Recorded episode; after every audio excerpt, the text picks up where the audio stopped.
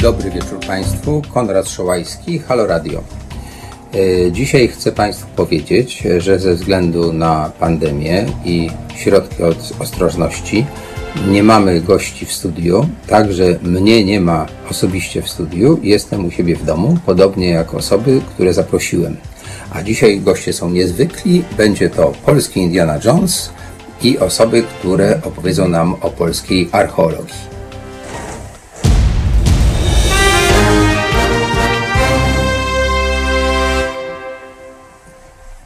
Dobry wieczór. Jeszcze raz wszystkich serdecznie witam. Myślę, że nasze dzisiejsze spotkanie będzie bardzo, bardzo niezwykłe, ponieważ cofamy się w czasie. Cofamy się w czasie o nie kilkanaście, nie kilkadziesiąt e, i nawet nie kilkaset, a kilka tysięcy lat, bo będziemy mogli dzisiaj dowiedzieć się, jak e, pracują archeolodzy. E, To jest temat niezwykły ze względu zarówno na tajemnice, które kryją e, dawne e, miejsca, gdzie ludzie mieszkali, e, dawne wspaniałe imperia, w szczególności chodzi tutaj o Egipt, a także bardzo ciekawe są i metody, i przygody, które e, mieli nasi e, badacze od e, czasów jeszcze przedwojennych. Chciałem e, przedstawić gości, których mamy dzisiaj, mianowicie tak. Osoba, którą określiłem jako e, polskiego Indiana Jonesa, a dlaczego to się mm, Państwo dowiecie później. Ta osoba to jest profesor Andrzej Niwiński. E, Witam profesorze. Dzień dobry, witam serdecznie. Tak, jako laik mogę tylko powiedzieć, że wiem, że profesor Andrzej e, Niwiński jest wybitnym, naprawdę bardzo wybitnym archeologiem, uznanym nie tylko w Polsce, ale i w świecie. Potem możemy się odwołać do świadectw, e, które znalazłem e, zagranicznych. Jest uczniem e, twórcy Polskiej Szkoły Archeologii Śródziemnomorskiej, profesora Kazimierza Michałowskiego. Wykładał na bardzo wielu uczelniach, poczynając od UW, Sorbony, Francja, Włochy i tak dalej. A od 1999 roku, czyli już ponad 20 lat, kieruje misją skalną w Deir el-Bahari. Jeśli dobrze, oczywiście wymawiam tę egipską nazwę. Świetnie. Druga osoba, dziękuję. Druga osoba, która dzisiaj nam będzie pomagała, e, to jest e, moja koleżanka e, zawodowa, w sensie takim, że jest to filmowiec, reżyser Monika Krupa. Moniko, słyszysz mnie? Dobry wieczór Państwu. Dobry wieczór. E, Tak, słyszę, słyszę. Świetnie. Monika jest autorką Tylko pytanie, filmów. czy- e, Tak? Tak, Moniko? Tak, tak, zgadza się. Tak, tak, wszystko My Cię słyszymy dobrze. Dobrze. E, Monika No, jest autorką filmów dokumentalnych, krótkometrażowych i teledysków. E, Jej najświeższy, najnowszy utwór, właśnie zaprezentowany na warszawskim festiwalu filmowym, gdzie zdobył nagrodę, e, ma tytuł A co jeśli nic? Potem wyjaśnimy dlaczego, ze znakiem zapytania na końcu. E, I w tym filmie będziemy mogli y, zobaczyć jako głównego bohatera e, właśnie profesora Andrzeja Niemińskiego. Wreszcie naszym gościem jest e, redaktor Agnieszka Krzemińska. Dzień dobry Państwu.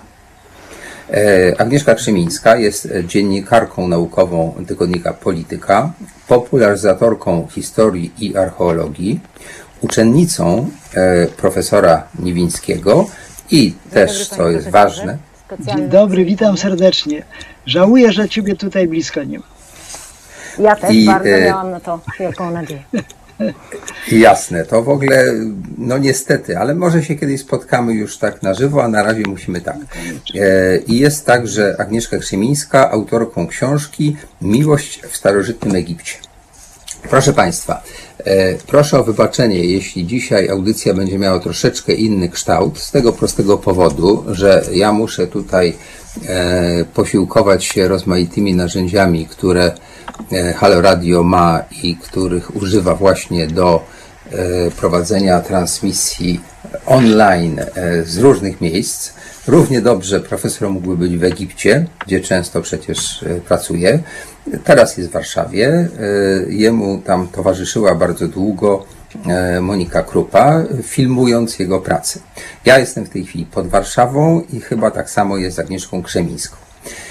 E, Witam wszystkich słuchaczy. Próbuję otworzyć sobie okienko, żeby widzieć, jak do nas się odzywacie, piszecie i tak dalej.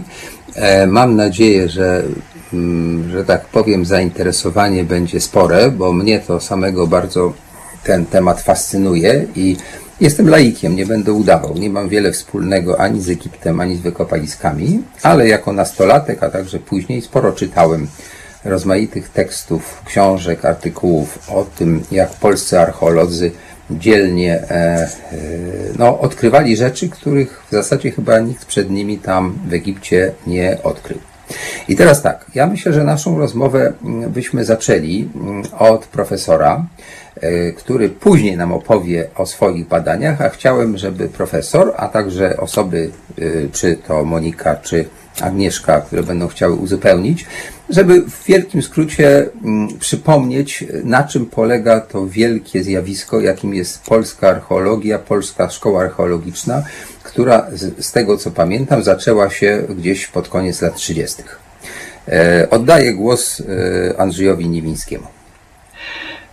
No, to jest. Halo? e, Tak, halo, halo, i mam nadzieję, że mnie słychać. Co? Teraz. Słychać mnie, czy nie? Czy, a- czy No ja- profesor mnie słyszy? Ja świetnie słyszę E, wszystkich. No, tak. oddałem głos, a niczego w zamian nie otrzymałem. no, no a ja wspaniale takie, słyszę. nasza wspaniała technologia zawiodła? Co się właściwie dzieje? No E. Mam nadzieję, że Państwo mnie słyszycie. Jeśli będzie to dłużej trwało, to będę musiał prosić naszego realizatora, żeby mi powiedział, co w takiej sytuacji robić. E, Ponieważ no, nie jestem w studio i e, mogę tylko co najwyżej przez komputer, smartfona, przez rozmaite aplikacje, których tutaj mam kilka otwartych, e, próbować się porozumiewać. E, Profesorze, e, czy mnie słyszysz? Halo, halo? Czy któraś z osób, które zaprosiliśmy, mnie słyszy? Moniko, Agnieszko? E, tak, Nic. tak, tak. E, Ja, czy ja mnie słyszę słyszy, doskonale Ciebie, e, Konradzie, Krzysztof, doskonale słyszę e, realizator? profesora. E, halo, halo, ja do niego wobec tego napiszę. E, Słuchajcie, to ja będę tutaj jednocześnie pisał i będę próbował e, zrobić coś, żebym ja was słyszał, bo w tej chwili nie mam żadnego, że tak powiem, oddźwięku i nie wiem właściwie, co się e, e, na antenie dzieje. E, jeśli ktoś mi napisze na e, YouTubie, E, czy mnie słychać? To takie pytanie zadaję i może e, słuchacze nam tutaj trochę pomogą. O, dobra, słychać. Świetnie. Drodzy słuchacze, z tej strony Krzysztof Realizator. Zróbmy małą przerwę na załatwienie problemów technicznych. Słuchajcie powtórki programu. Halo Radio.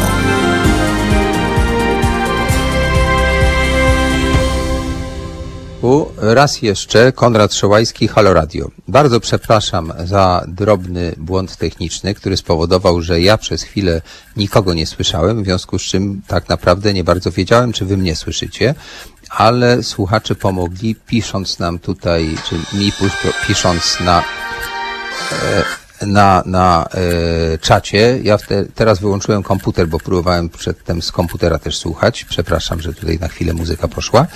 I dziękuję wszystkim słuchaczom za cierpliwość. Już zaraz wracamy do normalnej audycji. E, chcę zapewnić, że Wasze wpłaty, którymi tak e, ładnie nas wspomagacie, służą do tego, żeby ta technika działała i mam nadzieję, że będziemy mieli coraz lepsze urządzenia.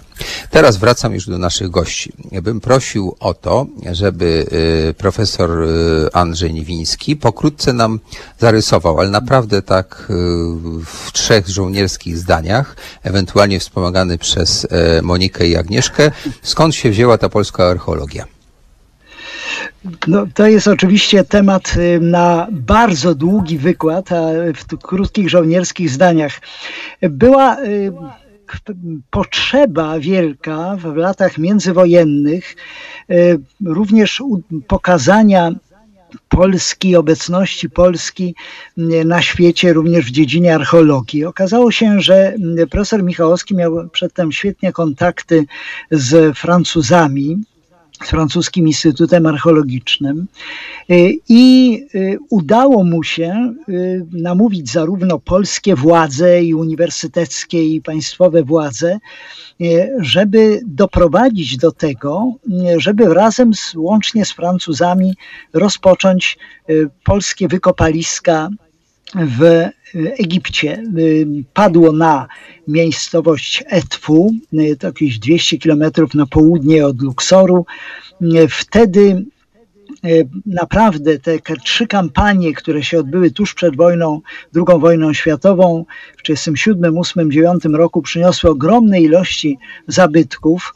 Zresztą jest to cały czas podstawa naszej galerii starożytnej w Muzeum Narodowym w Warszawie obecnie. No i tak to się zaczęło. Potem była oczywiście straszna przerwa wojenna. I po wojnie polityka się z kolei do nas troszkę uśmiechnęła, mianowicie no Polska znalazła się w kręgu państw no, bliskich Związkowi Radzieckiemu, a Egipt akurat pod rządami Nasera też zbliżył się politycznie do tego kręgu. W związku z tym ani Anglicy, ani Niemcy, ani Amerykanie, ani Francuzi za bardzo na początku po wojnie nie mogli działać w Egipcie, natomiast Polacy jak najbardziej mogli. W związku z tym wróciliśmy do Egiptu, najpierw skromnie w miejscowości Tel Atrib w Delcie, odbyło się kilka kampanii, a potem mniej więcej od początków lat, od końca lat 50. rozpoczęła się niespodziewana, niesłychana, no, rewelacyjny rozwój polskiej archeologii śródziemnomorskiej, piętna, których symbolem były wielkie, naprawdę to słowo wielkie nie jest żadną przesadą, wielkie odkrycia odkrycie spektakularne, odkrycie tak zwanego teatru w Aleksandrii, który się dzisiaj okazuje był przede wszystkim uniwersytetem, no ale funkcjonował też przez jakiś czas jako teatr. Był to teatr. Do dzisiejszego dnia funkcjonuje też jako teatr, może funkcjonować. Następnie była, było Faras, wspaniałe odkrycia w Nubii. No ale to, co najmniej jest najbliższe, to było Deir el-Bahari, rozpoczęcie przez Polaków restauracji, odtworzenia, właściwie doprowadzenia do używalności, do, do, do stanu, w którym można świątynię oddać do użytku turystów, świątynia Hatshepsut, słynna świątynia, która dzisiaj należy do no, żelaznego Żelazem jest punktem programu wszystkich wycieczek do Egiptu. Nawet jak jakiś król czy prezydent się wybiera do Egiptu, to właściwie na, na wiadomo na pewno, że zobaczy świątynię Hatshepsut. Tę świątynię myśmy rozpoczęli konserwować, restaurować, odbudowywać, bo tam całe górne piętro było, w ogóle nie istniało. W czasie jeszcze, kiedy ja pojechałem wtedy do Egiptu jako młody człowiek, byłem członkiem tej misji w Deir el-Bahari, nie istniało trzecie piętro Teraz, kiedy mnóstwo turystów jeździ, może nawet mają kłopoty, żeby sobie wyobrazić, jak to mogło wyglądać, kiedy tej całej góry nie było. Były tam ruiny, teraz jest świątynia. Przy okazji tej prac nastąpiło genialne odkrycie świątyni, która leżała obok, znajdowała się obok, którą wybudował no, pasierb królowej Hatshepsut, Totmes III, wielki, bardzo wiele lat panujący faraon. No i to było rewelacyjne odkrycie, no bo się nie, nie, spodziewano, że można jeszcze zobaczyć świątynię odkryć w Egipcie. A ja z kolei jestem niesłychanie związany emocjonalnie z tym całym terenem, gdyż okazało się, że tamto odkrycie dokonane na początku lat 60. przez Polaków ma ogromne konsekwencje i właściwie w tej chwili zaczynamy odkrywać jedną po drugiej y, tajemnice związane z tą świątynią y, króla Totmesa III, czego nikt nie przypuszczał wcześniej.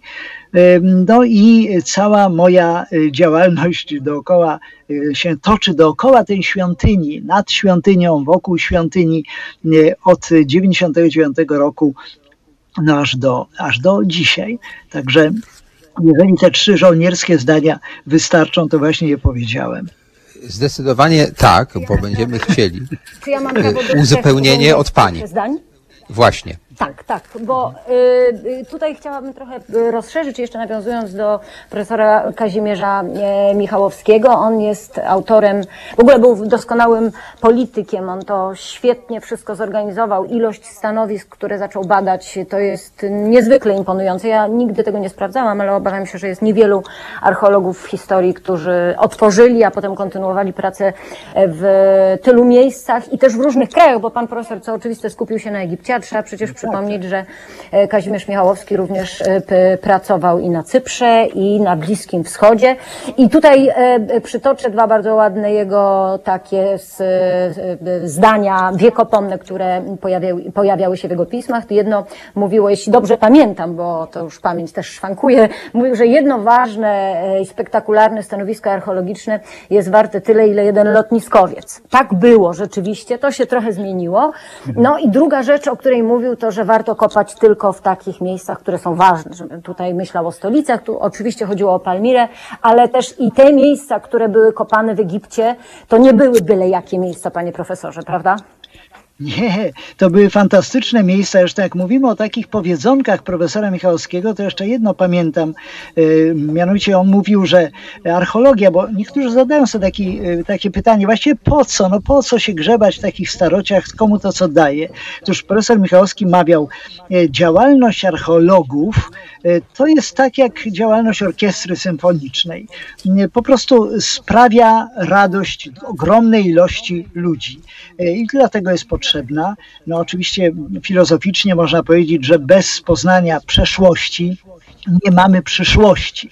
Y, No i my jesteśmy takimi wyrobnikami y, badającymi kawałek, bardzo odległy kawałek tej naszej przeszłości. Ale oczywiście pani Agnieszka ma jak najbardziej, Agnieszka ma jak najbardziej rację tu wszystkim mówiąc o naszym mistrzu, założycielu szkoły, Polskiej Szkoły Archeologii Śródziemnomorskiej, której ja jestem tylko jednym z bardzo wielu przedstawicieli. To ja wejdę w słowo, bo y, skromność profesora jest godna podziwu, ale będziemy y, w trakcie naszej rozmowy poznawać odkrycie czy odkrycia, które są dokonywane dzisiaj i one też nie są bagatelne. E, A szczęśliwie nie tylko można o tym przeczytać, ale też będzie można y, zobaczyć pewnie w telewizji, bo to chyba nie jest film kinowy, film, który opowiada o tym właśnie, jak e, e, profesor Niwiński przez wiele lat w Egipcie pracował i do czego doszedł, mimo że e, wiele osób wątpiło, że się uda coś nowego odkryć. Ale teraz tak, ja bym chciał, żebyśmy jeszcze sobie powiedzieli, tylko właśnie tak w miarę krótko, po co właściwie jest archeologia? Co ona nam daje? Jaki jest sens tej pracy? To są tacy historycy, którzy niby z tym pędzelkiem coś tam odkurzają. Ja mówię specjalnie tak trywialnie, żebyście mnie poprawili. No to do czego służy nam archeolog jako taki specjalista? No, no właśnie nie wiem, czy ja mam się ustosunkować do tego, czy, czy raczej, no bo e, nie chciałbym e, tutaj w- może się wyskakiwać przed orkiestrę. Do czego nam, ja już zacząłem o tym mówić. E, Ja wiem, to, ale ja chciałem, żebyśmy zdaniem, rozwinęli tę myśl. żebyśmy rozwinęli tę myśl. E, Oczywiście archeologia e, zajmuje się odtwarzaniem historii. To jest część historii, tylko tyle, że ta historia jest tak bardzo odległa, że wydaje nam się prawie już czasami niektórym się wydaje nieistotna. E, Nic bardziej mylnego niż e, e, jeśli chodzi o archeologię Egiptu. Mianowicie z, akurat z Egiptu dotarło do naszych czasów tak wiele różnego rodzaju źródeł, e, w tym źródeł pisanych i to zapisywanych na takich e, materiałach, które w innych krajach nie miały żadnych szans przetrwania, na przykład na papirusach, z uwagi na klimat egipski przetrwały. Dzięki temu my nie tylko odtwarzamy historię starożytnego Egiptu czyli kto tam rządził po kim i z kim Egipt wojował albo jak się rozwijał, tylko my przede wszystkim odtwarzamy e, ludzi, ich uczucia, poznajemy ich e, bolączki, ich kłopoty, dowiadujemy się o sprawach ekonomicznych, sprawach sercowych, sprawach czasami o zbrodnie się pojawiają na tych, na tych papirusach czy w innych dokumentach. Krótko mówiąc, my odtwarzamy właściwie świat, który jest tak odległy, że nam wydawałoby się nie ma z nami niczego wspólnego i to, co najbardziej mnie zawsze fascynowało i fascynuje nadal, to to, że im więcej czasu poświęcam starożytnemu Egiptowi, tym lepiej rozumiem współczesność samego siebie, naszą kulturę, naszą religię. Wszystko to to właśnie badanie Egiptu przybliża nas po prostu do nas samych. Także właściwie czym jest archeologia? Archeologia, wbrew pozorom, jest również badaniem współczesności. Może to odważne stwierdzenie. Ja bym chciał, żeby do... Agnieszka y, skomentowała, bo napisała książkę o miłości no przed właśnie, setkami, właśnie. tysiącami lat. No właśnie. Tak, ale y, ja mam wrażenie, im dłużej o archeologii piszę, że ona jest coraz bardziej nam bliska. E, proszę Państwa, no my dzisiaj jesteśmy w stanie wejść starożytnym czy pradziejowym ludziom do łóżek, do ich ciał, do życia. Mamy takie sposoby, y, że to, co mówi Pan Profesor, to, co ja robiłam, zajmując się miłością, czyli też no jakże ulotną sferą życia człowieka, emocjami, to, to jest jeszcze bardziej w dzisiejszych czasach pogłębione. Archeologia jest jeszcze bardziej przyskórna, jeszcze bardziej ludzka. Ci ludzie jawią nam się w całej krasie, są chorzy na podobne choroby, na które my dzisiaj chorujemy. Pada mnóstwo mitów dotyczących tego, jak ci ludzie żyli, jak byli mobilni. Egipt jest tutaj jednym z krajów, gdzie to doskonale widać, bo przecież te badania na przykład genetyczne albo, albo w ogóle badania szeroko pojęte laboratoryjne prowadzone są w, w różnych krajach i one naprawdę coraz bardziej przybliżają nas do czasów sięgających tysięcy lat. W Egipcie mamy rzecz absolutnie wyjątkową, to o czym pan profesor wspomniał, to są teksty, bo my możemy porównać to, co w ziemi z tym, co jest napisane. Oczywiście tutaj można byłoby dyskutować, na ile to, co jest w tekstach jest propagandą, a na ile jest prawdą, ale to już jest ogromna i zupełnie inna dyskusja. Natomiast to to zestawienie tych dwóch rzeczy, Oczywiście, to zależy jakie teksty. Natomiast, e, natomiast możemy między wierszami albo bezpośrednio wyczytywać i porównywać z tym, co wychodzi nam z ziemi. I, e, e, i tak mi się wydaje, że, że ta archeologia z roku na rok jest nam coraz bardziej bliższa i to, co powiedział pan profesor, że właśnie my się uczymy, jak w zwierciadle przeglądamy się w tej przeszłości i to jest coraz łatwiejsze. Jeszcze jedna rzecz jest, dla której archeologia jest ważna. Otóż człowiek jest ciekawski. I pamiętam w 2012 roku pani profesor Ewa Wieprzycka-Brawo, to jest wys- wybitna specjalistka, która się zajmuje e, monastycyzmem w Egipcie, czyli już w późniejszych wiekach, napisała książkę i dostała za nią e, tego tak, tak zwanego polskiego Nobla, czyli naukową nagrodę Fundacji na Rzecz Nauki Polskiej. No i ja jako złośliwa dziennikarka zadałam takie pytanie, no, no pani profesor, no, no, no, komu ta wiedza o tych koptyjskich mnichach? I ona tak szczerze przyznała, że w sumie w naszym codziennym życiu może nie przyda się do niczego, ale jako gatunek ludzki cechuje nas ciekawość i większość pytań, jakie sobie zadaje nauka, nie ma innych uzasadnień niż ciekawość jako taka. I ona też bardzo ładnie zakończyła, powiedziała, że jako laureatka Nagrody Fundacji na Rzecz Nauki Polskiej ma teraz urzędowe prawo do tego, żeby tą ciekawość przekazywać również innym. Więc myślę, że ta archeologia to jest też to, o czym pan profesor wspomniał e, jeszcze w poprzednim pytaniu, że właśnie dostarczamy takiego przeżycia, szczęścia i e, tutaj też tą ciekawość zaspokajamy dotyczącą naszej przeszłości. No to ja To ja jeszcze wej- też nawiążę. A przepraszam bardzo. Mów, mów, mów, słucham cię z uwagą. Nie, to sobie, no więc ja tylko nawiążę do, bo e, Agnieszka słusznie bardzo powiedziała, że są, zależy różne, jakie teksty mamy do czynienia, z jakimi tekstami, ale dzięki temu, że mamy właśnie różne, to nie tylko wchodzimy, e, możemy wejść dosłownie do łóżka e, zakochanej parze, ale właśnie te teksty najbardziej oficjalne pokazują nam takie zjawisko na przykład jak propaganda, propaganda sukcesu niewątpliwie.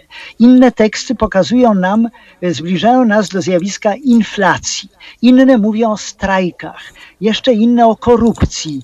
E, No, ja nie wspomnę już, akurat e, Procesach. w dzisiejszym tak, dzisiaj mamy, mamy różne y, powiedzenia egipskie, y, przekleństwa, prawda, na przykład między innymi y, y, groźba y, os, na temat Sachmet, czyli takiej, takiej no, symbolu groźnej mocy boskiej w, roku zarazy, czyli o zarazie też możemy w Egipcie czegoś się dowiedzieć. Krótko mówiąc, te wszystkie e, słówka, które wymieniłem, korupcja, strajk, inflacja, e, propaganda sukcesu, e, czy to nam przypadkiem czegoś nie przypomina z czasów o wiele bliższych niż starożytny Egipt?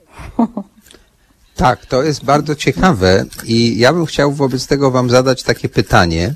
E, Na ile e, Ty, profesorze, jako człowiek, który tam potrafił sięgnąć niesłychanie głęboko, a także Ty, Agnieszko, jako no i e, studentka i absolwentka uczelni, a potem wieloletnia popularyzatorka, na ile Wy możecie nam powiedzieć, czy człowiek, który żył te 2-3 tysiące lat temu, był trochę taki jak my, miał takie emocje, może był trochę niższy, bo zdaje się, że na przykład pancerze rycerzy to są dużo mniejsze, tak, jak się chodzi do muzeów.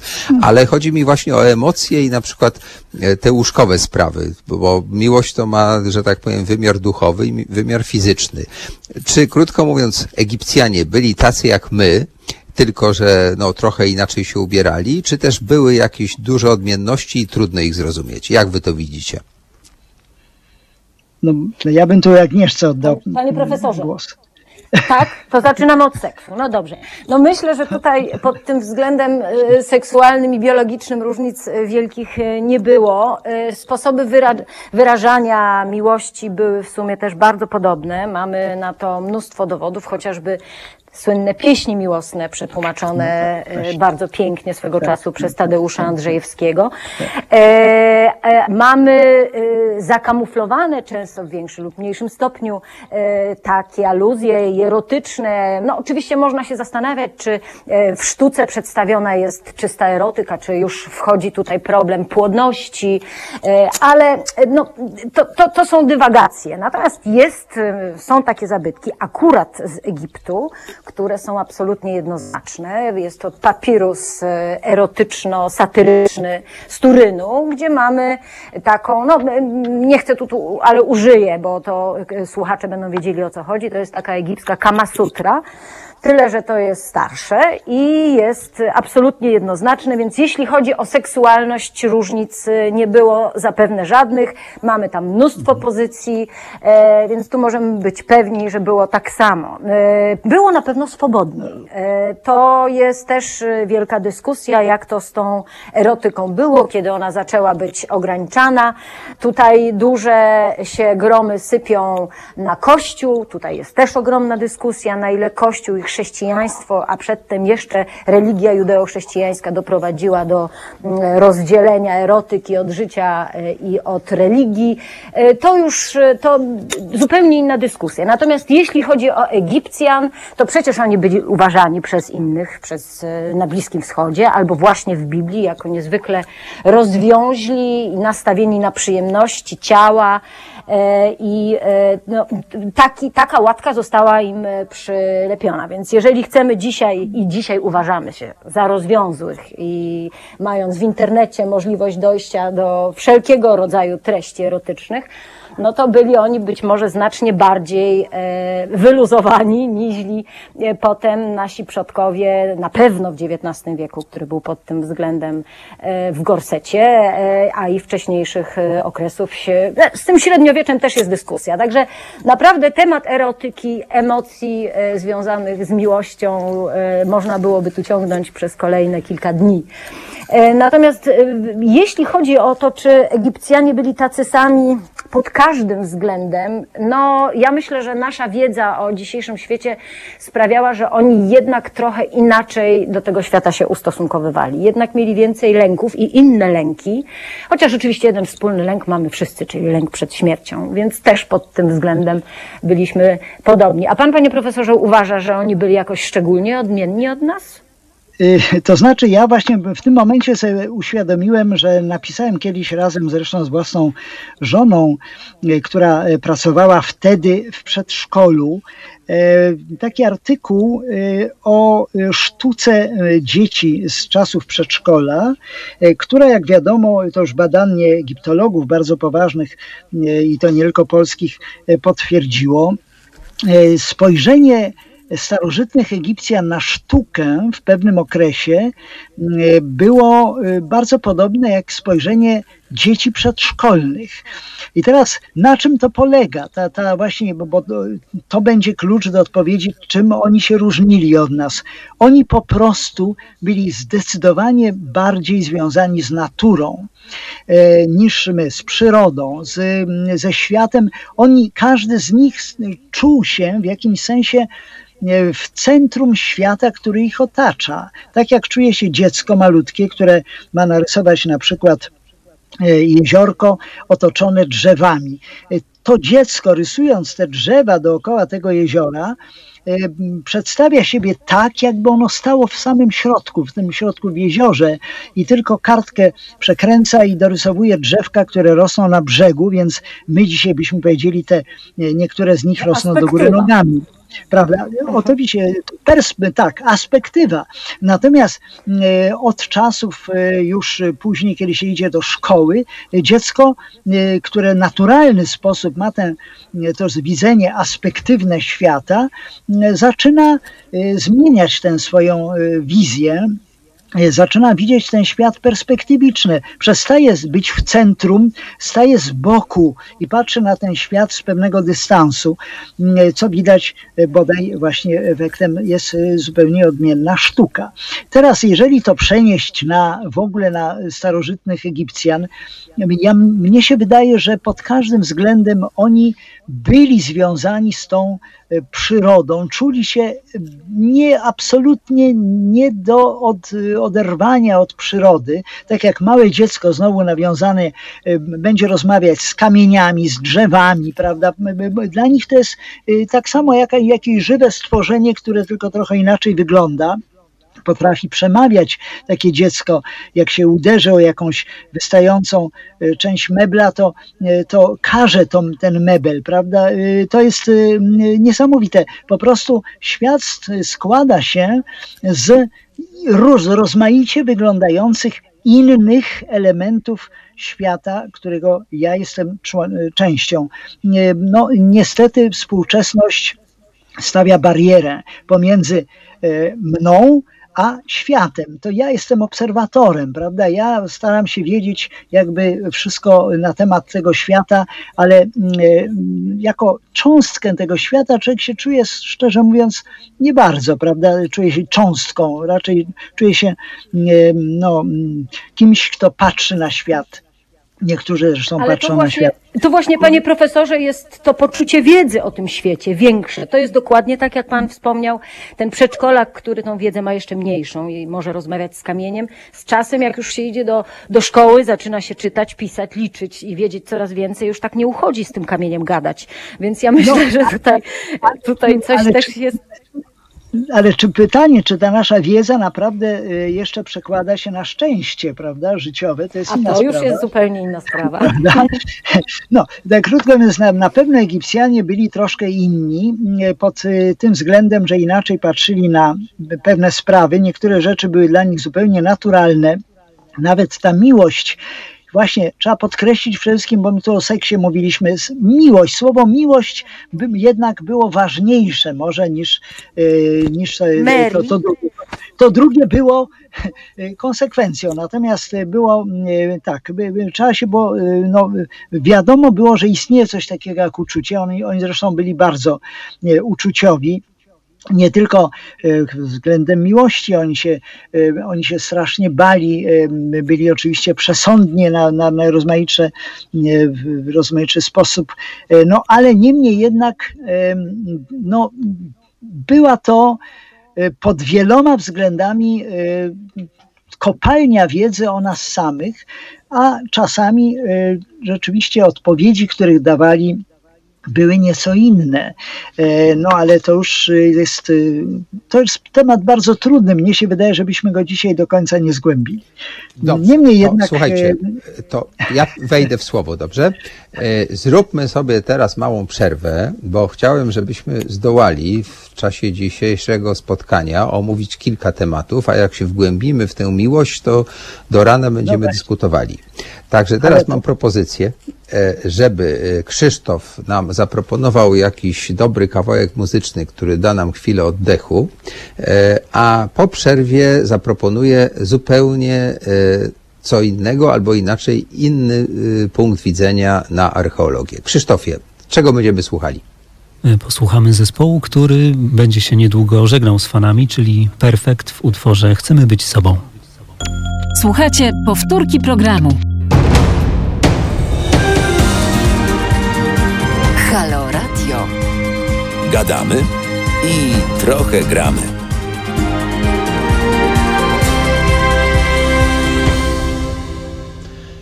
Dobry wieczór Państwu, Konrad Szołajski, Halo Radio.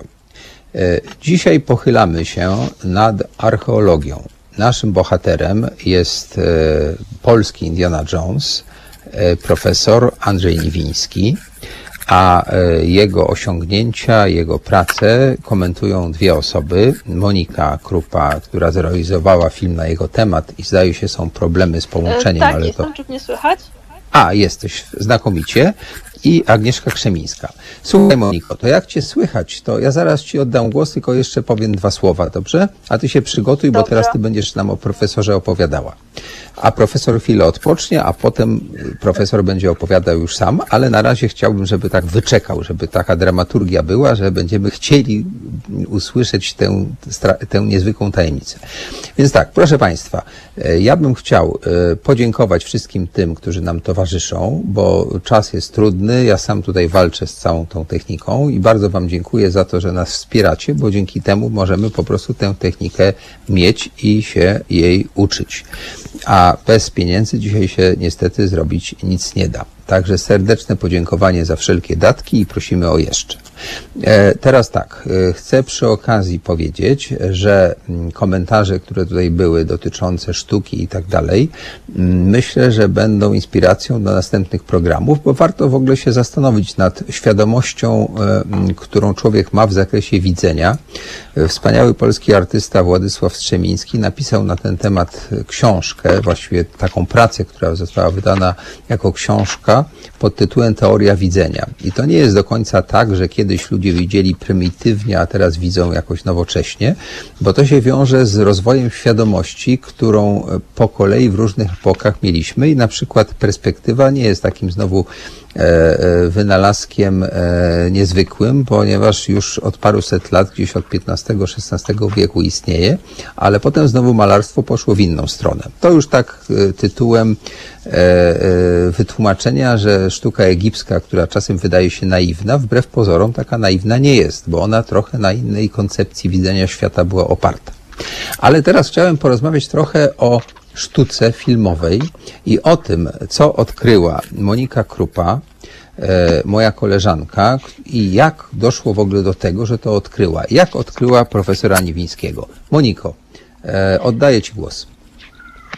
No, historia jest bardzo długa i sięga tak naprawdę moich czasów jeszcze w szkole podstawowej, kiedy moim wielkim marzeniem e, było pojechać do Egiptu i zobaczyć w ogóle te wszystkie piękne rzeczy, ale przede wszystkim też przeżyć taką przygodę, jak wtedy wydawało mi się, że archeologowie na co dzień przeżywają. I wtedy sięgnęłam po raz pierwszy po książkę, którą opracował profesor Niwiński. Był to Egipt Zapomniany, czyli Michała Hrabiego Tyszkiewicza, Dziennik podróży do Egiptu i Nubii. Jeszcze jako młoda dziewczyna e, przeczytałam te wszystkie dzienniki e, i zamarzyłam, żeby też kiedyś pojechać do Egiptu i zgłębić te wszystkie niesamowite rzeczy i zobaczyć e, to, co w tej książce hrabia Tyszkiewicz opisał. Natomiast no, jakby zapamiętałam wtedy z tej swojej podróży książkowej profesora Niwińskiego, którego gdzieś udało mi się oczywiście sprawdzić, kim jest i czym się zajmuje, i już wtedy zapamiętałam to nazwisko. I po wielu latach, myślę, że to było gdzieś około 10 lat, e, udało mi się go w końcu spotkać na jednej z konferencji naukowych e, odbywających się tutaj w Warszawie na temat e, prac właśnie polskich archeologów nad Nilem. I spośród tych wszystkich osób, które z wielką pasją, charyzmą opowiadało o swoich pracy, o swoich badaniach, wykopaliskach, w momencie, kiedy usłyszałam historię profesora, tak bardzo mnie zafascynowała, że od razu po wystąpieniu do niego podeszłam i zadałam mu pytanie, czy mogę zrobić o nim film czy mogę zrobić film o jego misji. I pamiętam słowa profesora bardzo dobrze, który powiedział: Ależ oczywiście, nie ma najmniejszego problemu. Pani Moniko, proszę tylko zdobyć niezbędne e, pozwolenia i może pani robić film.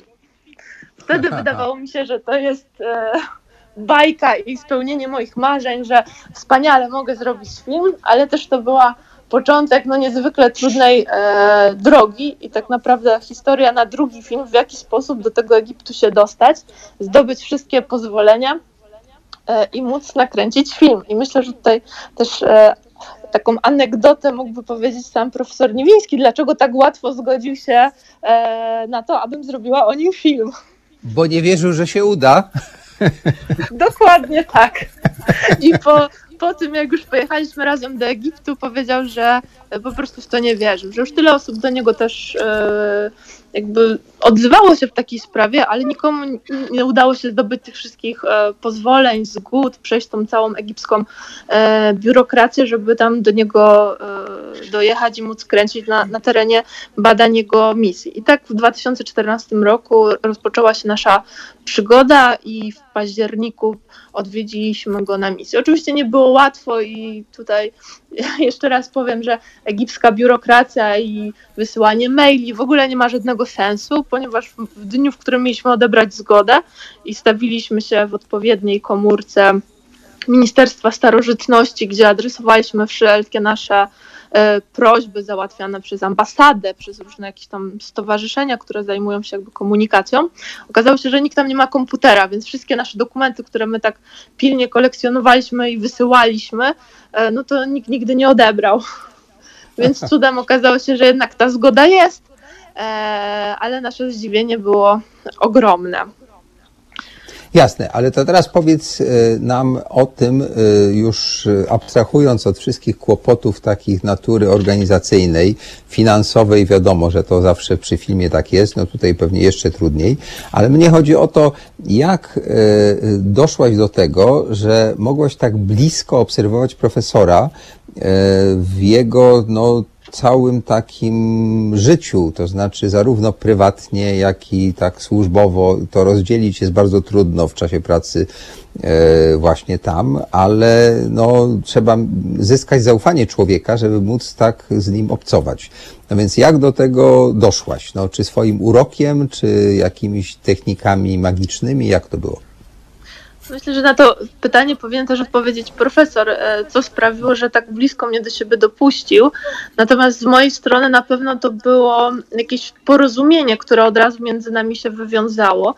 E, chęć i taka determinacja do do dążenia do celu, który sobie gdzieś tam postawiliśmy i to, to nas zbliżyło. Profesor oczywiście do prowadzenia misji, do dokonania e, odkrycia, prowadzenia badań, a moja jakaś taka pasja e, i upór, e, żeby jednak ten cel, który sobie postawiłam, pojechać za profesorem do Egiptu i zrobić o nim film, e, jednak żeby się e, udała. I wydaje mi się, że to był taki bardzo ważny czynnik w naszej e, relacji, e, że zaprzyjaźniliśmy się, jeżeli oczywiście tak mogę to, to nazwać, bo spędzaliśmy ze sobą bardzo dużo czasu w Egipcie. Podczas pierwszej misji spędziliśmy z profesorem 40 dni, dzień w dzień, od, od świtu do, do nocy, więc musieliśmy się wykazać też no, taką jakąś wrażliwością na drugiego człowieka, że w takich ciężkich warunkach pracy 10-godzinnej na słońcu w 40-50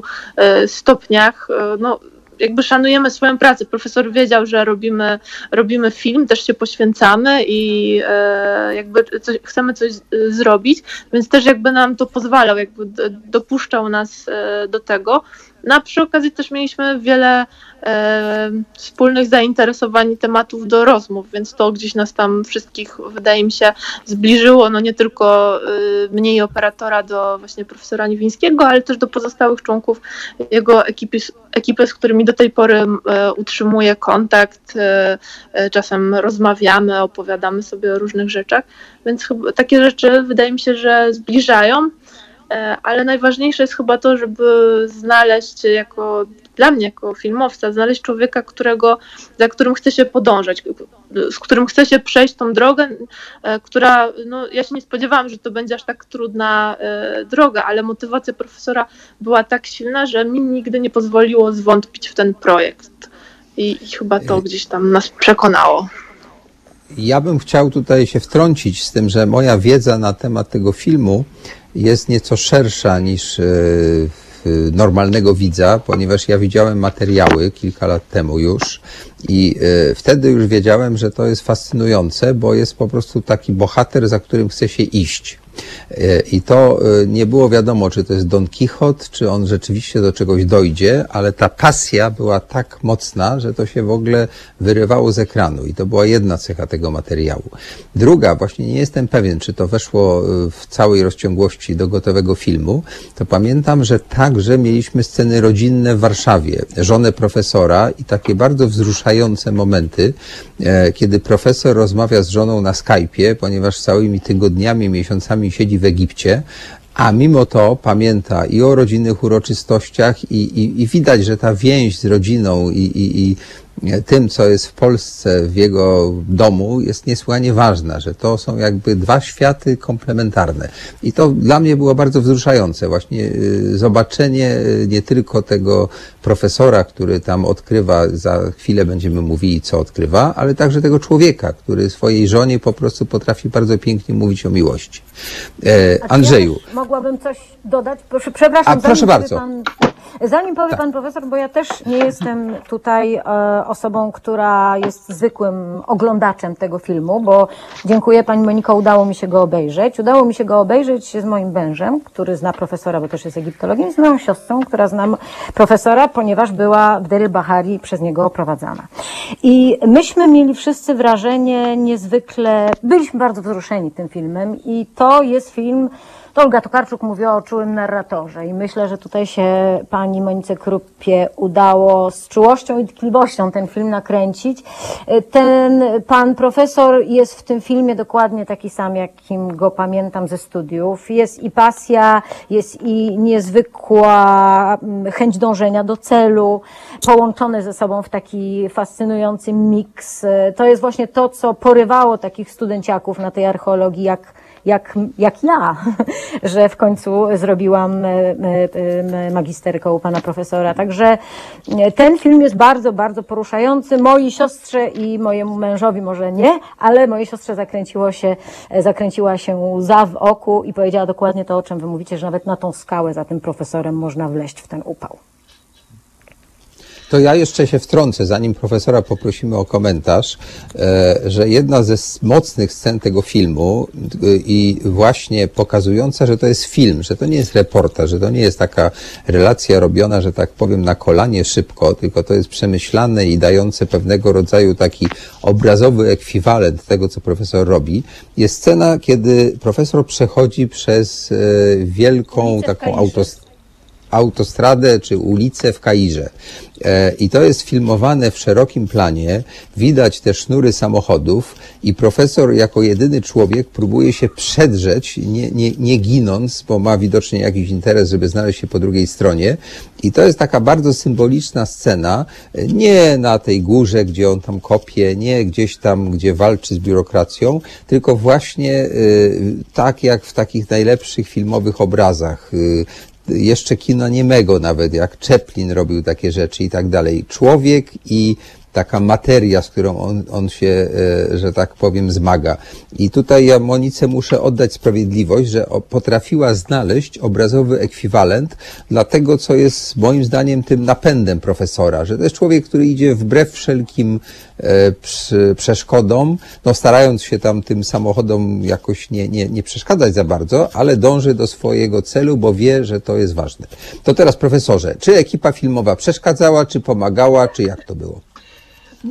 Jak ja słyszę to wszystko tutaj, co mówicie, to właściwie e, no jasne, ja odczuwam ogromne wzruszenie, ale z drugiej strony zastanawiam się, czy rzeczywiście jakimś takim coś, coś wyjątkowego, czy jakiegoś nietypowego reprezentuje, bo mnie się wydawało, że właściwie każdy e, archeolog e, powinien kierować się pasją. Ja rzeczywiście się nią kieruję. Faktycznie jestem uparty jak osioł i jeszcze bardziej i rzeczywiście jeżeli wiem, czy czuję przynajmniej, mam przekonanie, że jest wystarczająco dużo przesłanek archeologicznych, żeby osiągnąć cel, to ja staram się do tego celu e, dochodzić e, no, z uporem ogromnym. E, no i rzeczywiście nasza dwudziestoletnia misja skalna, tak zwana, to jest pasmo walki właśnie tego uporu z sytuacjami czasami wydawałoby się beznadziejnymi, ale idziemy dalej. Poczynając od tego pierwszego takiego pytania, właściwie ja miałem ochotę wielką wtrącić się, jak, jak się e, rozmawialiście, dlaczego właściwie e, ja tak chętnie zgodziłem się na to, żeby Monika przyjechała e, do, do robić film o, o mojej misji. Nie, nie dlatego bynajmniej, że ja nie wierzyłem, że jej się uda. W Monice ja wyczułem to coś takiego jest, takie fale chyba jakieś e, pulsują między ludźmi.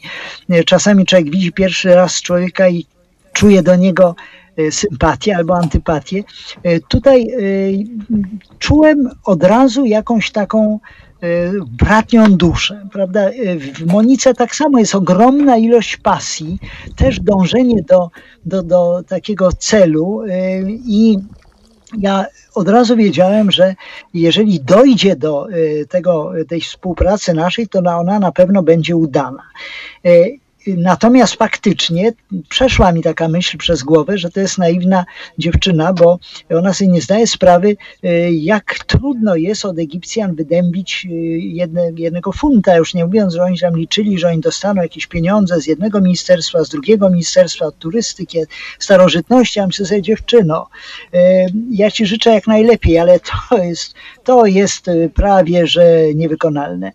Tymczasem właśnie dzięki talentom, jakie reprezentuje Monika, e, jej e, no, e, osobowości wyjątkowej, muszę powiedzieć zupełnie, jej czarowi osobistemu nieustającemu, widocznie działała równie na wszystkich urzędników, którymi musiała całą, całą armię urzędników pokonać, którzy musieli się zgodzić i w Polsce, i w Egipcie na, na realizację tego projektu. Jej się to udało. Następnie nie wiem, jakim cudem udało jej się również przekonać masę e, różnych e, trudnych instytucji w Polsce, żeby uzyskać e, pieniądze na ten projekt, na ten film. Tak czy inaczej do tego projektu doszło. Faktycznie spędziliśmy nie tylko ten jeden sezon 40-dniowy, ale potem przecież Monika była jeszcze dwa razy w Egipcie, czyli kolejne do tego tygodnie dochodzą. I muszę powiedzieć, że nie zdarzyło nam się ani razu, żebyśmy mieli jakąś najmniejszą wymianę zdań, sprzeczkę, jakieś burkanie z jednej czy z drugiej strony. Niczego takiego nie było. Po prostu Monika od razu stała się członkiem naszej ekipy, mimo że formalnie nie była członkiem. Zresztą Monika i również wspaniały Filip, który był kamerzystą. Operator tego filmu. Operator, tak. Oboje po prostu od razu stali się członkami naszej rodziny, bo no to tak jest, że jak już jesteśmy na takiej misji, to jesteśmy rodziną.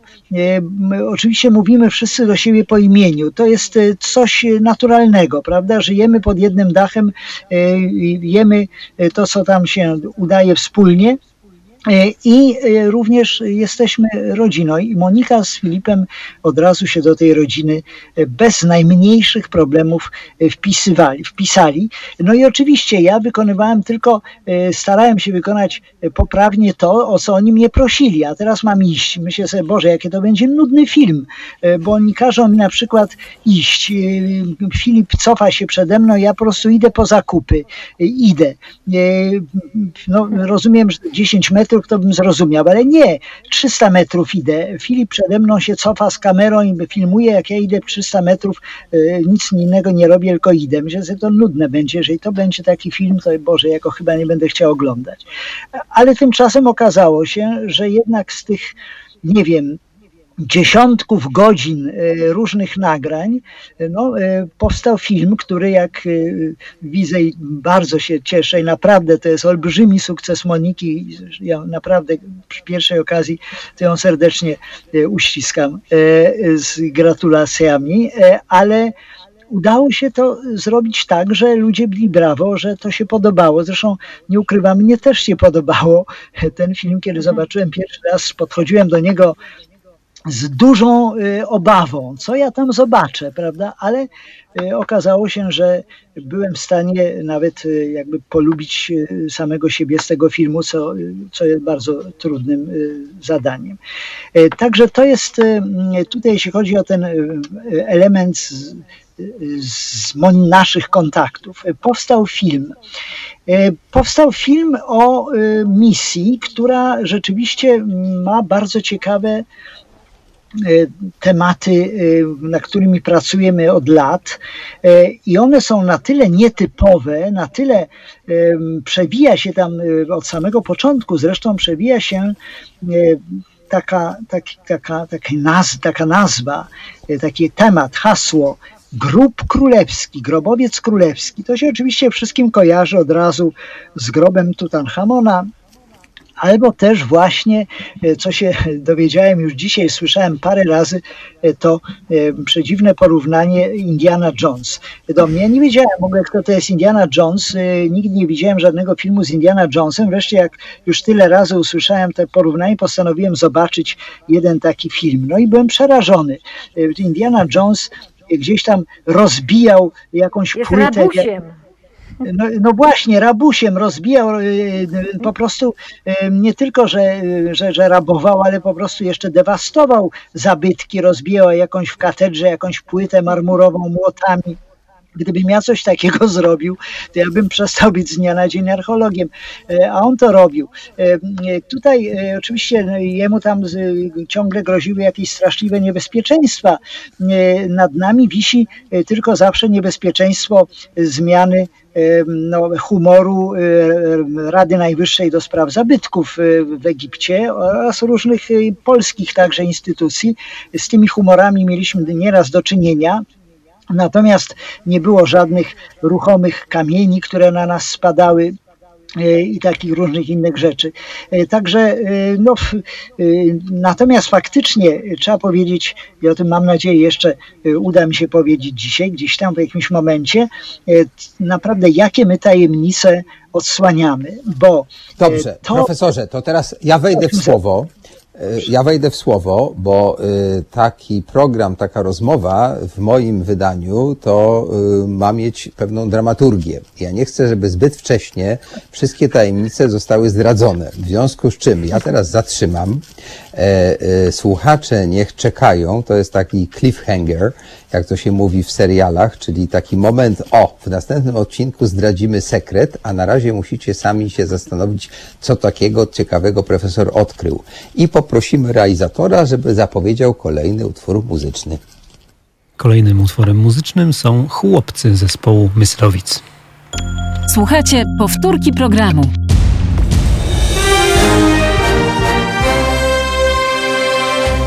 Halo Radio. Gadamy i trochę gramy.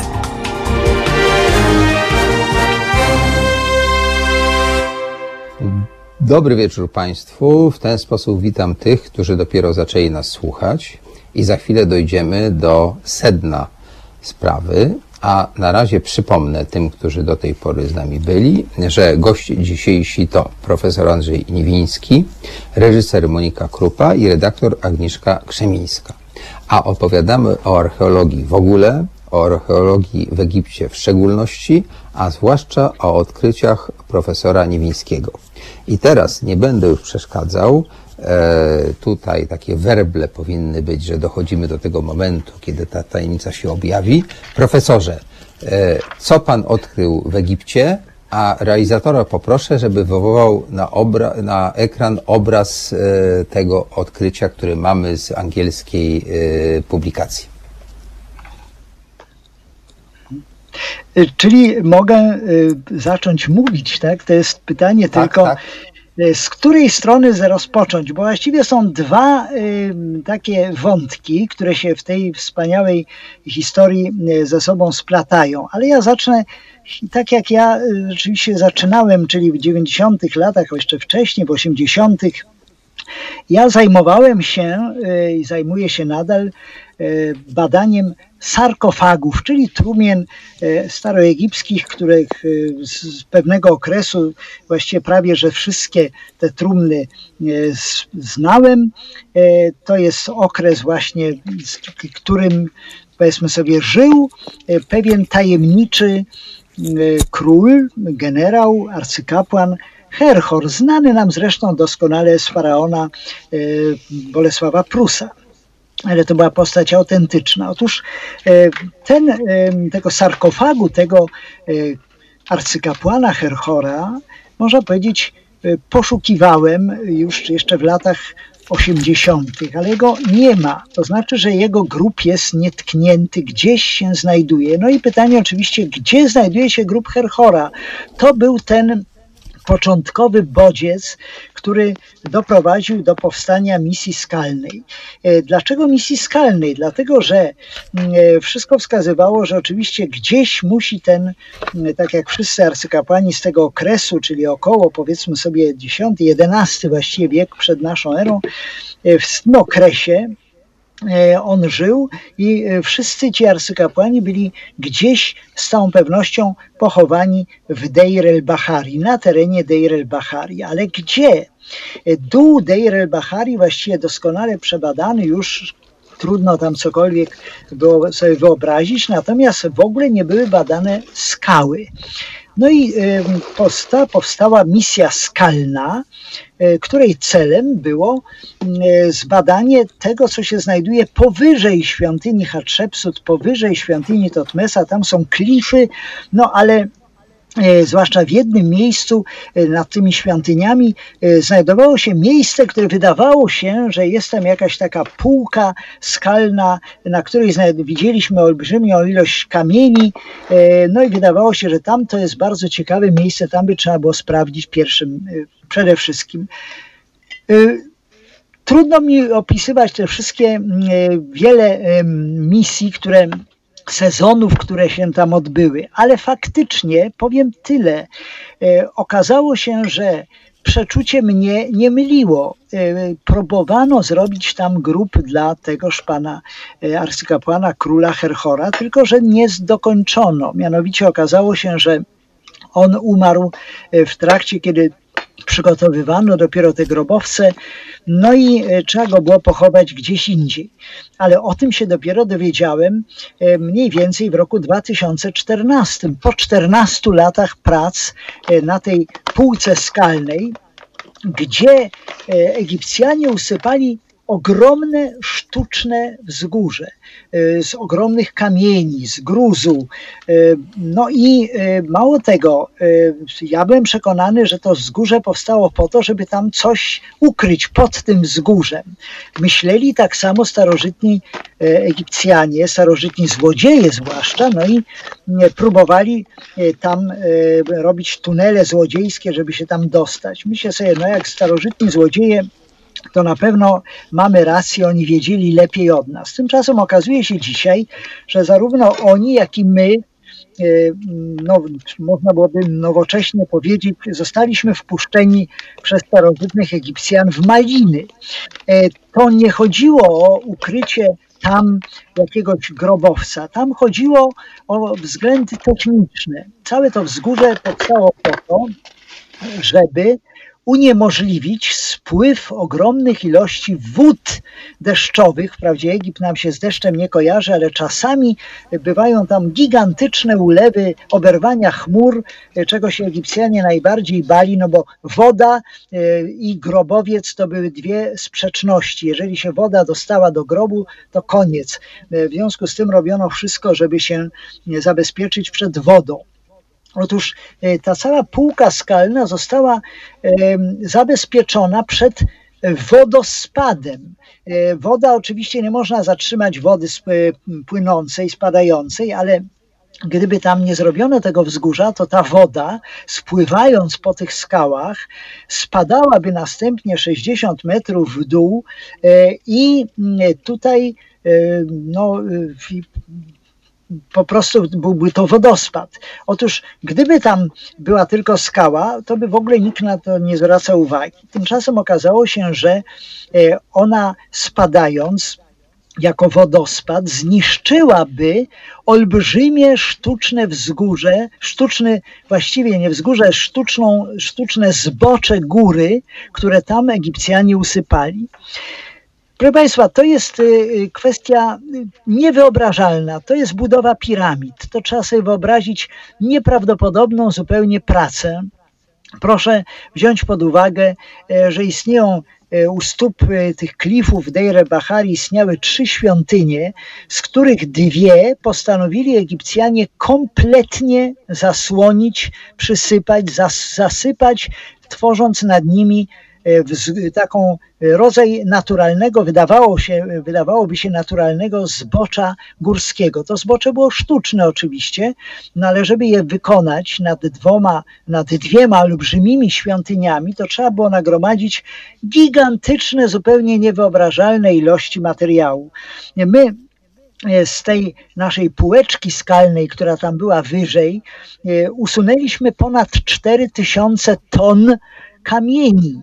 E, I teraz to, co myśmy usunęli, to była tylko maleńka, tam y, maleńkie uzupełnienie, zabezpieczenie pewnego zabezpieczenia, którym było to sztuczne wzgórze niżej. Jeżeli tam usunęliśmy 4000 ton to prawdopodobnie na dole trzeba byłoby tych tysięcy ton liczyć w setkach tysięcy ton. W związku z tym tysiące ludzi pracujących mrówczo przez bardzo długi okres czasu i tak dalej. To jest nieprawdopodobne wyzwanie. No i oczywiście odkryliśmy jedną z największych tajemnic, że e, Egipcjanie zasypując dwie świątynie, mieli jakiś cel ważniejszy.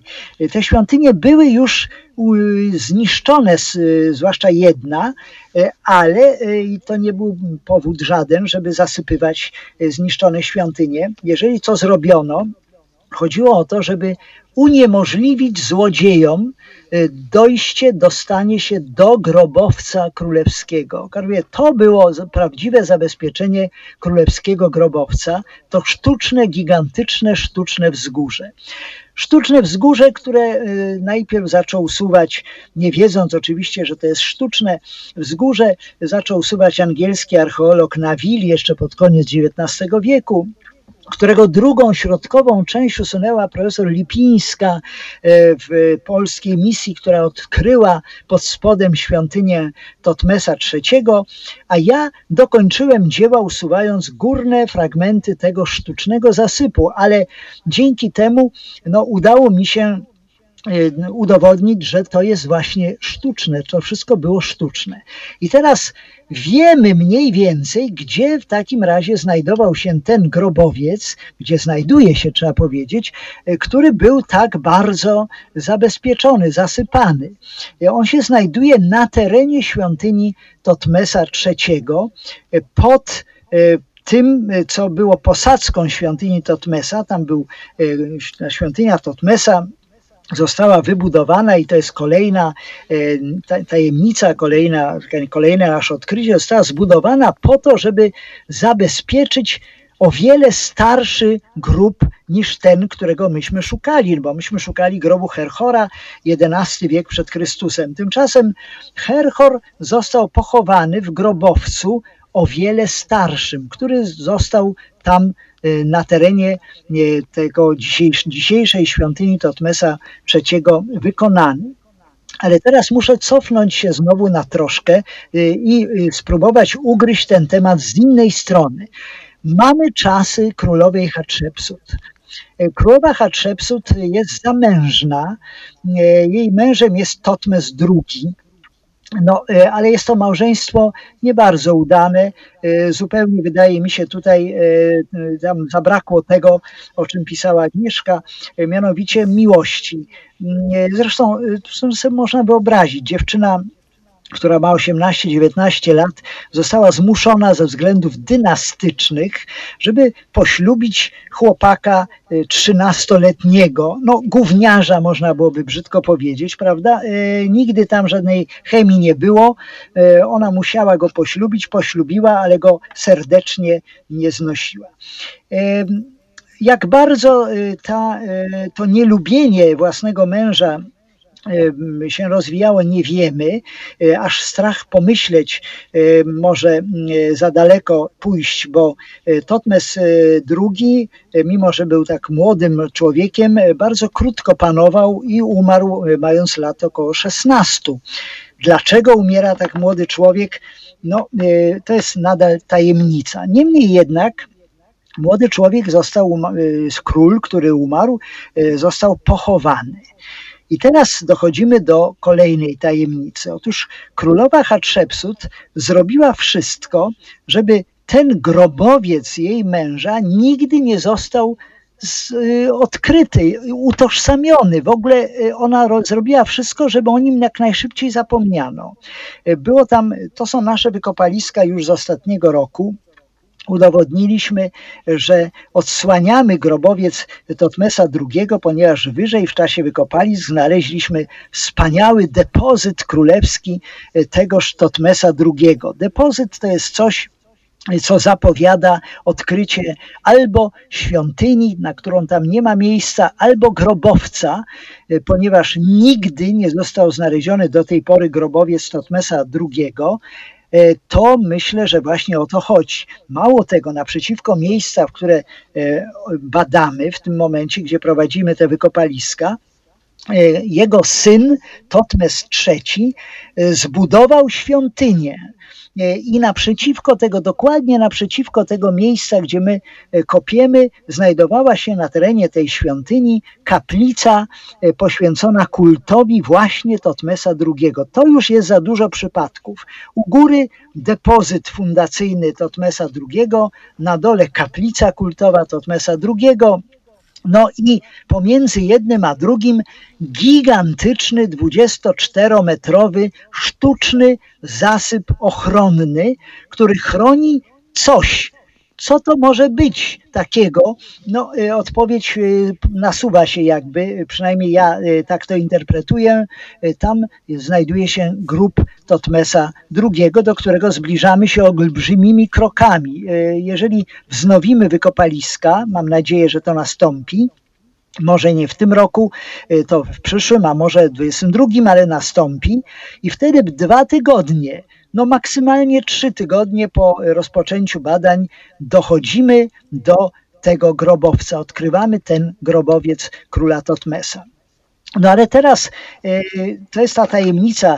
E, królowa, badając ten grób, ten, usuwając ten zasyp ochronny, odsłoniliśmy platformę, która była tam wykonana po to, żeby na niej ustawić kaplicę grobową, jak to nad królewskimi grobowcami się zdarzało, tylko że nigdy tam nic nie zostało postawione. Wygląda na to, że Hatshepsut po prostu zabroniła, bo ona przecież była e, w tym po śmierci swojego męża, ona została mianowana regentką, bo syn Totmesa II, zresztą z poboczną e, małżonką. E, Totmes III miał wtedy e, półtora roczku, może dwa latka, no więc na czas jego małoletności rządziła jego macocha i teściowa, jednocześnie no i ciotka w, jednej, w jednym, czyli królowa Hatshepsut. No i królowa Hatshepsut z jakiegoś powodu postanowiła ukryć grób Totmesa II.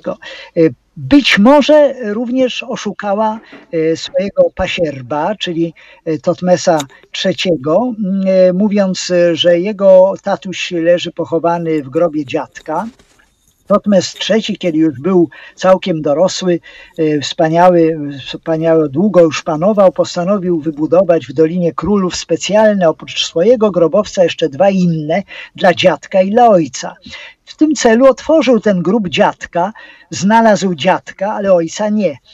Prawdopodobnie wtedy e, no, musiało e, bardzo go to zdenerwować. Okazało się, że Hatshepsut go w jakiś sposób oszukiwała. No i w tym momencie Totmes postanawia zrobić dwie rzeczy. Z jednej, po pierwsze, zaczyna niszczyć imiona królowej Hatshepsut, który do tej pory y, nie ruszał. W ogóle mu to nie przeszkadzało, że ona wybudowała mnóstwo świątyń, wszędzie były jej imiona. Nagle y, pod koniec swojego panowania, w 42 i późniejszych latach swojego panowania, Totmes zaczyna niszczyć te imiona. Tu coś się wydarzyło i jest prawdopodobieństwo, że to właśnie chodziło o to. Druga sprawa. Totmes wtedy też decyduje się, żeby wybudować tę świątynię, którą tam w najtrudniejszym możliwym miejscu e, zbudowano, e, powyżej e, no, właściwie pomiędzy świątynią Mentuhotepa, która leży trochę na południe od świątyni Hatshepsut i świątynią Hatshepsut, żeby w ogóle tę świątynię wybudować, trzeba było połowę jej zbudować na sztucznej platformie, a drugą połowę, żeby zbudować, trzeba było ściąć wzgórze, dużą część wzgórza. Przy ścinaniu tego wzgórza usunięto część szybu grobowego e, króla e, Amenhotepa I, który tam się znajdował. No i e, ten grób znalazł się teraz pod świątynią Totmesa III. Specjalna kaplica była tam temu poświęcona, do niej biegła specjalna aleja procesjonalna. No, tyle tylko, że nie wiedział Totmes, nie mógł przewidzieć, że jego świątynia niestety zbyt długo nie będzie istnieć, że ją zniszczą e, spadające głazy. Ta świątynia upamiętniała nie tylko ten grób e, Amenhotepa I, e, ale bardziej na południe ona właśnie była jakąś wielkim, gigantyczną kaplicą grobową, świątynią grobową tego grobu Totmesa II, o którym się zapewne Totmes już dowiedział, prawda, że on tam się znajduje. Ktoś mu chyba w jakiś sposób musiał to powiedzieć, kogoś tam jeszcze znaleziono, kto pamiętał. W każdym razie e, mamy odkrycie tajemnicy e, sensu istnienia tej świątyni, której do tej pory nikt nie rozumiał, dlaczego w takim miejscu trudnym i dziwnym Totmes buduje świątynię. E, ale teraz wracając, przechodząc znowu do, wracając do, do Herhora. Otóż świątynia Totmesa trzeciego spadające głazy zniszczyły tę świątynię e, tak bardzo, że rozebrano, postanowiono ją zamienić w kamieniołom, bo to mi się jeszcze mnóstwo materiału budowlanego nadawało. Zaczęto ten materiał usuwać. E, no i rozebrano właściwie praktycznie świątynię. No ale niestety tym samym odsłonięto grobowiec Amenhotepa I, który tam był. Oczywiście tam strażnicy go chronili, ale potem przyszła wojna domowa i w czasie tej wojny oczywiście grób został już splądrowany. Mniej więcej 10 lat później umiera ten Herhor, o którym mówiłem wcześniej. Ten no i Prusa. Tak, i gdzieś go trzeba pochować. No to postanowiono go pochować w grobie, tym starym grobie, już obrabowanym grobie Amenhotepa I. I ten Herhor niewątpliwie tam jest pochowany.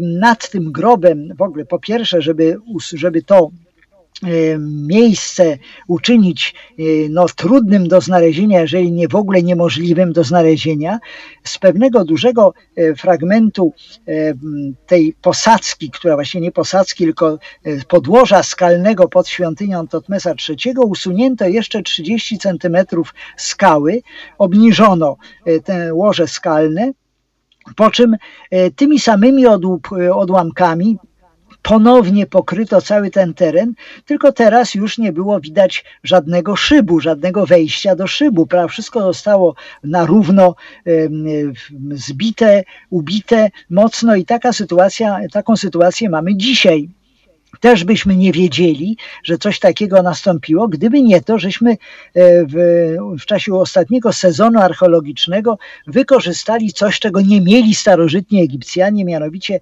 wiertarki elektrycznej z wiertłem o długości metra. No i to wiertło, tam gdzie skała e, jest e, nieruszona, to oczywiście na sam po od razu wiertło napotyka na opór skały. Tam, gdzie zostało obniżone to łoże skalne.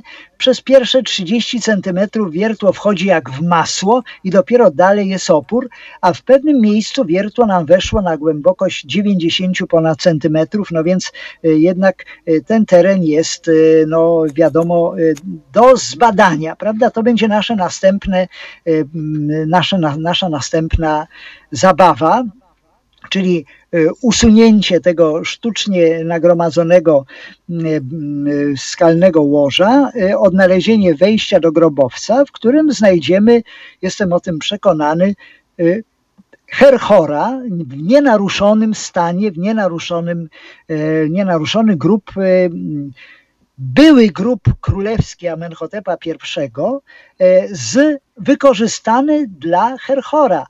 Co tam jeszcze w tym grobie może być, to już jest y, kwestia spekulacji. Być może nawet jego syn, kolejny król, tam leży.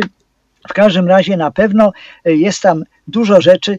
Y, nad tym grobem nie wykonano by takiej gigantycznej osłony w postaci sztucznego wzgórza i sztucznego zbocza z górskiego, gdyby tam nic nie było.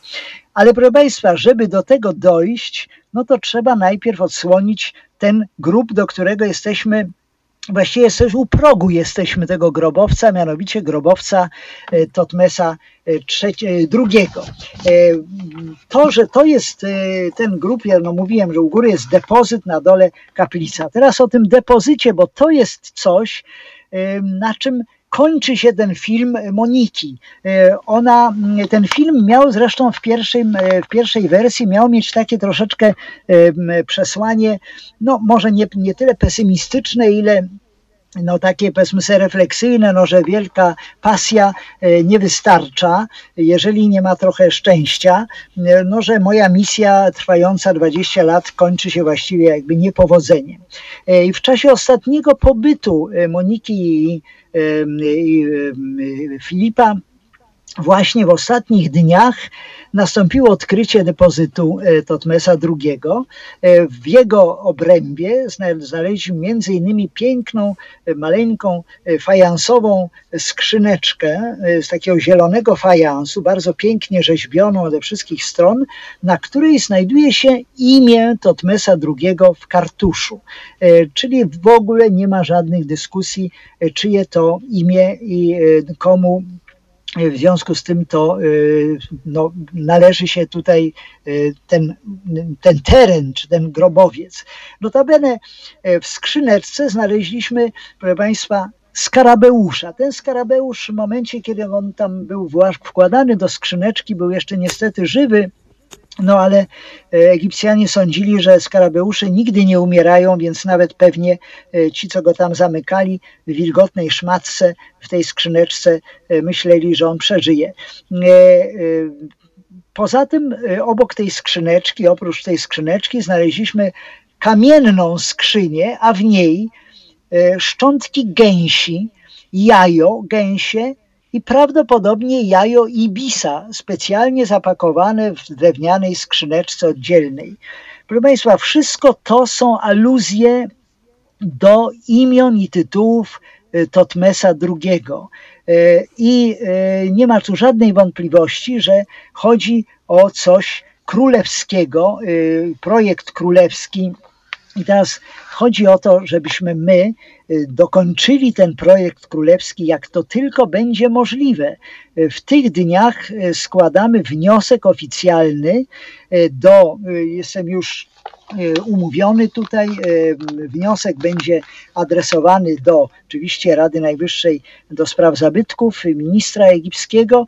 Wniosek będzie skierowany przez dziekana nowo powstałego Wydziału Archeologii Uniwersytetu Warszawskiego. Zostanie wysłany przez Centrum Archeologii Uniwersytetu Warszawskiego.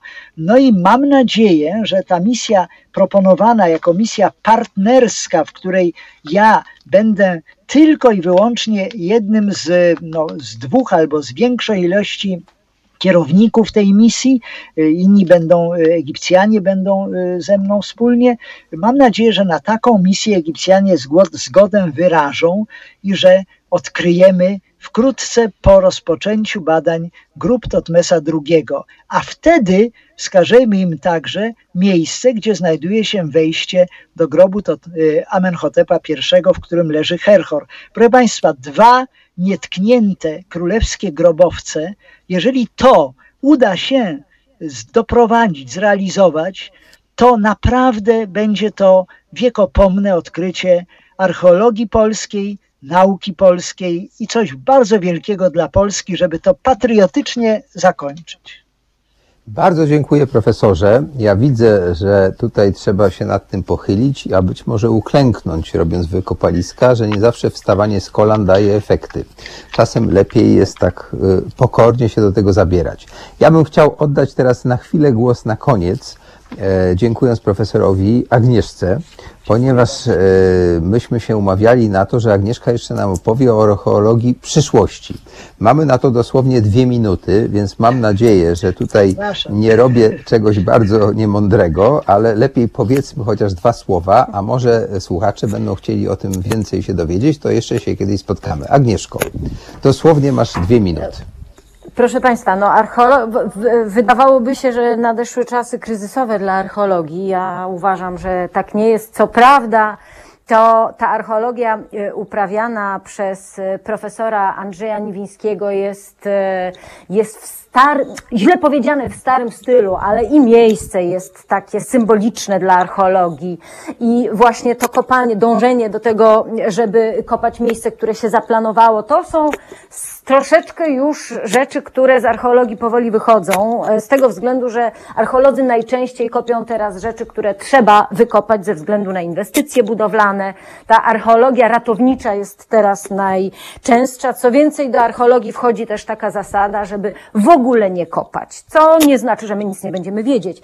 W ogóle nie kopać z tego względu, że y, mamy coraz lepsze, coraz doskonalsze narzędzia i y, zostawienie w ziemi rzeczy, które w tej ziemi są, bardzo dobrze się mają, no, daje nadzieję na przyszłość, że będzie można jeszcze nadal je kopać i wyciągać z nich jeszcze większą ilość informacji. Więc mamy teraz taki przełomowy w archeologii moment. Y, zobaczymy, jak to będzie i myślę, że rzeczywiście gdzieś tam w przyszłości jest to temat na porozmawianie, bo dwie minuty to za mało. Jasne. Ja przepraszam, ale po prostu temat jest tak obszerny, a myślę, że warto o tym rozmawiać, bo to na pewno nas bardzo wielu rzeczy uczy i też pewnej pokory. Egipcjanie potrafili naprawdę bardzo, bardzo wiele, o czym się przekonujemy i nie tylko zresztą Egipcjanie, ale wiele innych kultur, które przepadły. Teraz tak, ja bardzo chciałem Państwu serdecznie podziękować za udział w dzisiejszym programie, taki trochę trudniejszy, bo, bo no, czy, czysto, że tak powiem, wirtualny, ale myślę, że musimy się z tym pogodzić, no bo takie są czasy. Pandemia pokazuje, że człowiek no, nie opanował świata tak, jakby chciał. Ja mam nadzieję, że przynajmniej trochę Państwa zainteresowałem i odkryciami profesora i trzeba trzymać kciuki, żeby to poszło dalej.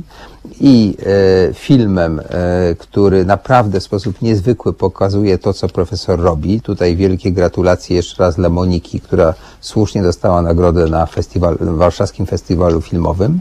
I namawiam Państwa do czytania tekstów Agnieszki Krzemińskiej, która po prostu fantastycznie pisze o tych sprawach i ma wiedzę naprawdę ogromną. Ja dziękuję wszystkim, zapraszam na za tydzień i zachęcam do czytania mojej powieści, która jest na Facebooku pod tytułem Romans w naszym bloku. E, I mam nadzieję, że Państwo będziecie chcieli wziąć udział w rozmowie na temat rozwoju polskiej seksuologii i wspomnieniach, które będą snuli nasi wspaniali E, naukowcy, lekarze e, o profesorze Jaczewskim, który niestety 13 października nas opuścił w wieku 91 lat. Pamiętajmy o nim. Dziękuję Państwu, dobrej nocy życzę.